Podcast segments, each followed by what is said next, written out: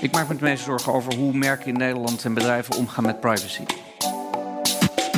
Het samengaan van krachten van lokale partners essentieel is om een uh, vuist te kunnen vormen tegen de vrienden van uit Amerika voornamelijk. Als je natuurlijk video blijft maken op een oude manier en in het nieuwe businessmodel aanbiedt, ja, dan, dan maak je water, dan, dan, ga, dan mag je slag zijn.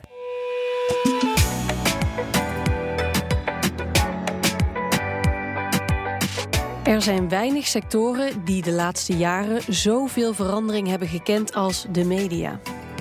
Adformatie heeft de mediatop van Nederland, Google, RTL Nederland, Talpa, Telegraaf Mediagroep, de FD Mediagroep uitgenodigd om te praten over de zorgen die ze hebben. Maar ook over nieuwe samenwerkingen die zij zien in het nieuwe jaar en die volgens hen veelbelovend zijn. Een verslag vanaf Minds in Media in Amsterdam. Ik ben Elke van Boksmeer. Fijn dat je luistert. Hartelijk welkom. Het is een soort intieme setting, het is een soort huiskamer. We, hebben we zijn echt heel blij met deze vertegenwoordigers van de Nederlandse media. Het zijn wel vertegenwoordigers op één na dan van buitenlandse bedrijven. Dus we hebben de vertegenwoordigers van een Amerikaans, een Belgisch, een Duits en een Nederlands mediabedrijf hier op het podium. Laten we beginnen met dat Amerikaanse bedrijf. Google. Zij slokken een groot deel van de advertentiemarkt op, maar lijken nu ook opgeslokt te worden door hun eigen succes. Elke minuut wordt er 400 uur aan beeldmateriaal geüpload op YouTube. En dan schiet er al snel een video met radicale inhoud tussendoor. Het laatste wat je vervolgens wil, is dat jouw bedrijfsadvertentie ernaast getoond wordt. Het is best wel een ongelooflijk nieuwe ontwikkeling. We hadden in het begin van dit jaar um, waren er allemaal radicale, radicaliserende video's waar ook advertenties naast verschenen. En onlangs uh, met uh, content op YouTube die voor kinderen bedoeld was, waar ook mensen uh, dingen mee deden. En met name ook in de comments commentaren waren. Ja, die los van de businessreden die je gewoon ook niet wil als, als vader niet, als überhaupt wil je dat niet. Pim van der Velds. CEO Google Nederland. En dan gaat het eigenlijk over drie dingen die we, die we hier aan doen. Het eerste is natuurlijk de content zelf. Hoe voorkom je dat bepaalde content op YouTube wordt gezet? En we hebben daar denk ik heel erg in geïnvesteerd. Uh, um, we hebben meer categorieën. Het tweede wat we gedaan hebben is welke van die content is geschikt voor monetization. En het derde is dan hoe kun je kiezen als adverteerder welke, welke categorieën wel willen niet. Maar dat is één ding. Maar met, um, ja, dat is niet bedoeld als excuus, maar met 400, miljoen, 400 uur uh, upload per minuut is het gewoon niet gegarandeerd dat wij alles zullen zien. Dus het gaat ook heel erg om de reactietijd die je hebt. En uh, nou ja, we hebben vorige week aangekondigd dat we maar liefst in heel veel 10.000 mensen gaan investeren om dat bij te gaan houden. Sorry?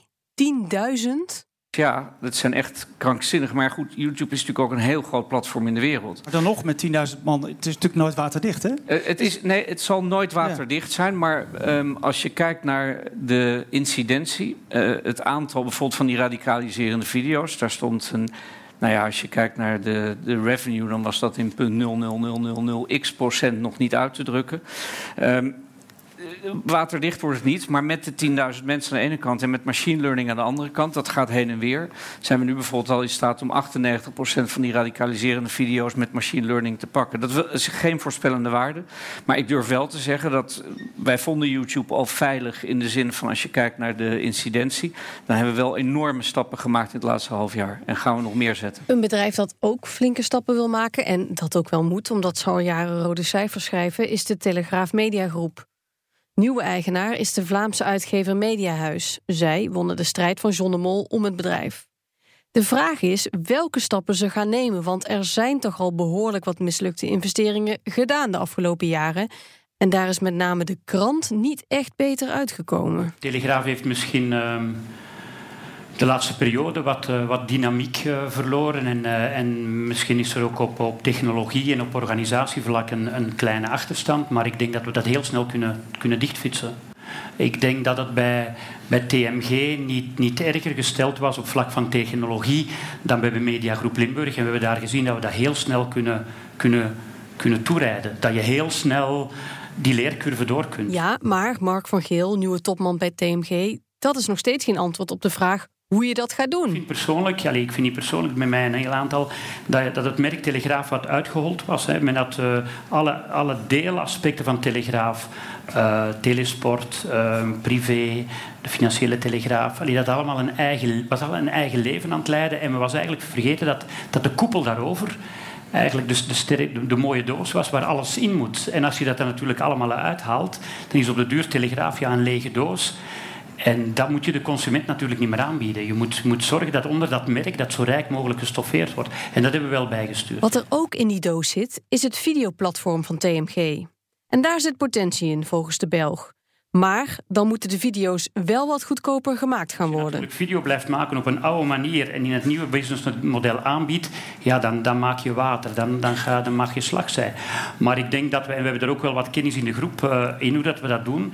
Ik denk dat je dat uh, technologie toelaat om vandaag, en uh, om, om zeker vandaag al, om video op een, op een heel efficiënte en, en, en veel minder dure manier te, te produceren dan dat het geproduceerd wordt. Maar ik moet het straks aan Peter vragen, hij kent er meer van dan ik. Ja. ja. dat gaan we zeker vragen ook. Is, is er al, nu al iemand in de zaal die zegt... Goh, ja, dit zijn...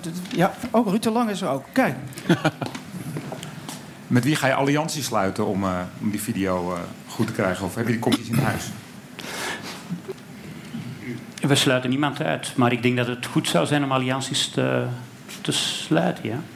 En er zijn... Uh, ja, ja, ik wil met iedereen wel allianties sluiten. We hebben heel de... Ja, de NPO is er nog niet, maar stel de NPO... Ik, nee, ja. Waarom gebruiken we ook de video's van de NPO niet op onze website? Ja, die, die terzijde. Maar, uh, ik voer, je, je dat soort gesprekken al? Voer je dat soort gesprekken al? Ik ken beide heren redelijk goed, ja. ja. ja. Maar, komt er wat uit al? Voel je, heb je daar een gevoel bij al? Ja, ik denk, ik denk wel dat er, net zoals in Vlaanderen, zullen wij ook in Nederland samenwerken. Waar, waarom niet?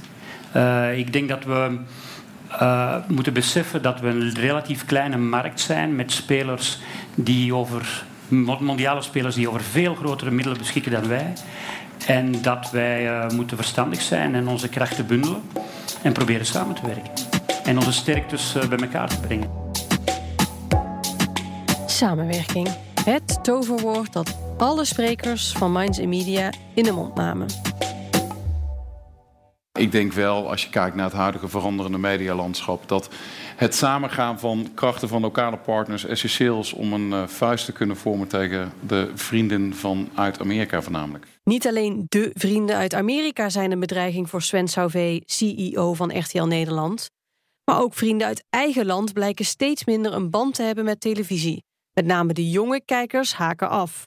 En om precies die reden wordt er komend jaar in elk geval meer geïnvesteerd in content. Dus wat we gaan doen is kijken waar we de organisatie kunnen streamlinen om nog meer geld te besparen om te kunnen blijven investeren in content. En die lokale content die is relevant voor ons op uh, het lineaire domein, maar ook zeker in het non-lineaire domein. Uh, en we gaan zoeken naar mogelijkheden om daar nog meer geld aan te verdienen met z'n allen. Ja, maar eh, wat is dan de vernieuwing, zal maar zeggen, als het over tv gaat? Lineair televisie. Wat is de, waar, waar komt dan de vernieuwing? Nou, ik denk je, moet wel je... Een, je moet wel vernieuwen, toch? Ja. Dat is denk ik te lang niet vernieuwd. Of, of zeg ik dat? Waar, waar doel je dan op? Nou ja, eh, de, de, kritiek die er ook wel is op de content en op de kwaliteit en op dezelfde koppen die je altijd ziet. En... Uh, ja, ik herken me niet in die kritiek. Ik vind iedere vorm van kritiek is uh, van harte welkom. En wij gaan graag met iedereen de dialoog aan waar die kritiek vandaan komt. Maar als ik kijk naar de hoeveelheid nieuwe formats die wij het afgelopen jaar hebben gebracht dan denk ik dat er geen zender in Europa te vinden is die zoveel vernieuwing heeft aangebracht als wij. Dat het niet allemaal even succesvol is geweest, fair enough. Maar dat is een spel waar we al jarenlang in, eh, in, in opereren en dat hoort er ook af en toe bij. Maar als ik kijk naar de huidige performance, en we hebben net weer al wat een jaar met Linda geïntroduceerd, dat is van een ongekend internationaal niveau dat dat zo'n succes is. Dus mhm. ik, in de vernieuwing zie ik niet dat wij achterblijven. Die ook niet wil achterblijven is de FD Media Groep. En daarom zijn zij met Smart Radio gestart. Radio op maat. En dat bleek volgens algemeen directeur Eugenie van Wiegen zo'n hit... dat zelfs de BBC is komen kijken.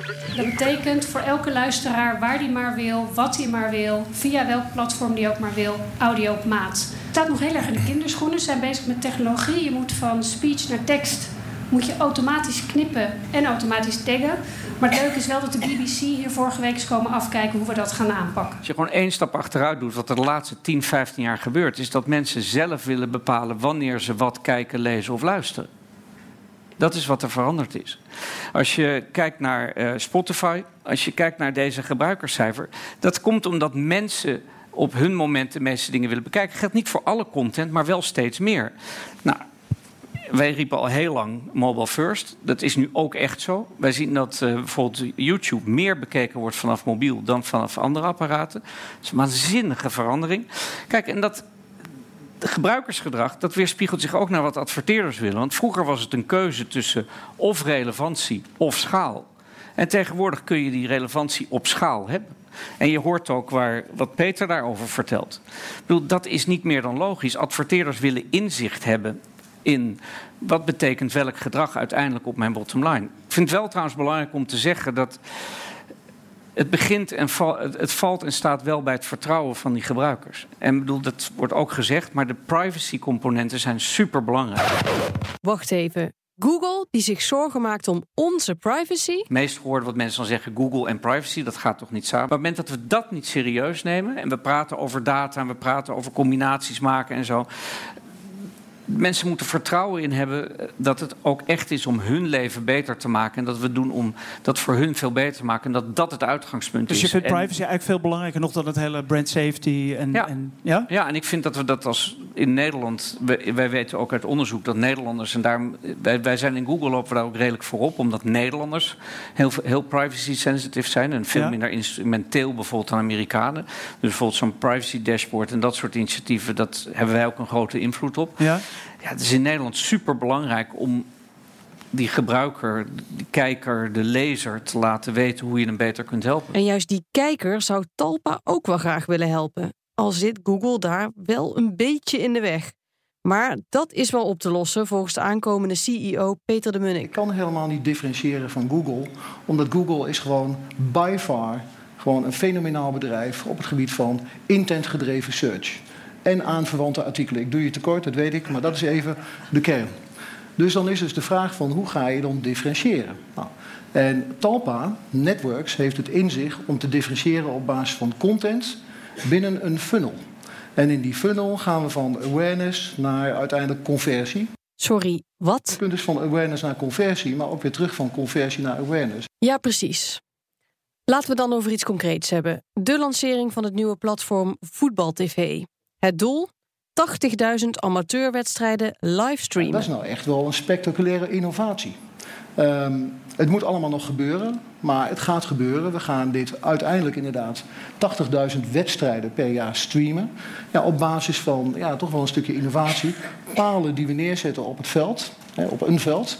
Uh, uiteraard allemaal uh, compliant, dus juridisch compliant. En vervolgens ja, gaat die camera die gaat gewoon die wedstrijden opnemen. En jij kunt dat selectief weer terug gaan zien. Nou, dat is de belofte. Uh, niet alleen van Talpa overigens, maar ook van de KNVB. Dus als je het hebt over een bijzonder interessante alliantie, in de letterlijke zin van het woord, dan is het wel KNVB Talpa Networks.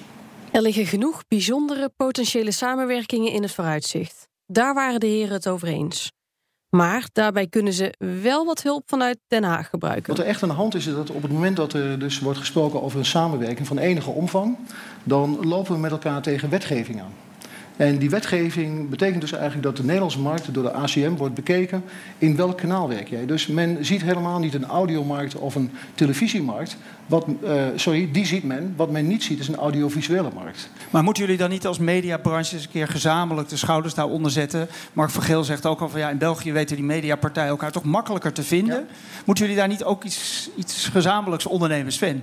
Nee, maar ik denk dat het aangaan van partnerships essentieel is. Uh, en de gesprekken zijn absoluut gaande. Jullie praten al met elkaar? Uh, nee, natuurlijk ja. praat je met elkaar. Ja. En uh, we, velen van ons zitten nu op een positie, dus je hebt ook kennismakingsgesprekken. En dit is een veel gehoord geluid. Alleen je merkt wel dat in Politiek Den Haag wetgeving nou, behoorlijk achterloopt op de realiteit waar we in verkeren.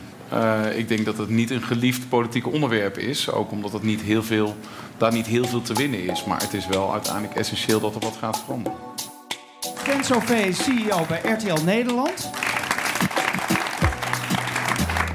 Peter de Munnik, Chief Commercial Officer bij Talpa Network. Mark van Geel, de kerstverse CEO bij Telegraaf Media Groep. En, en tenslotte, last but not least, Pim van der Veld School Nederland. Zie je.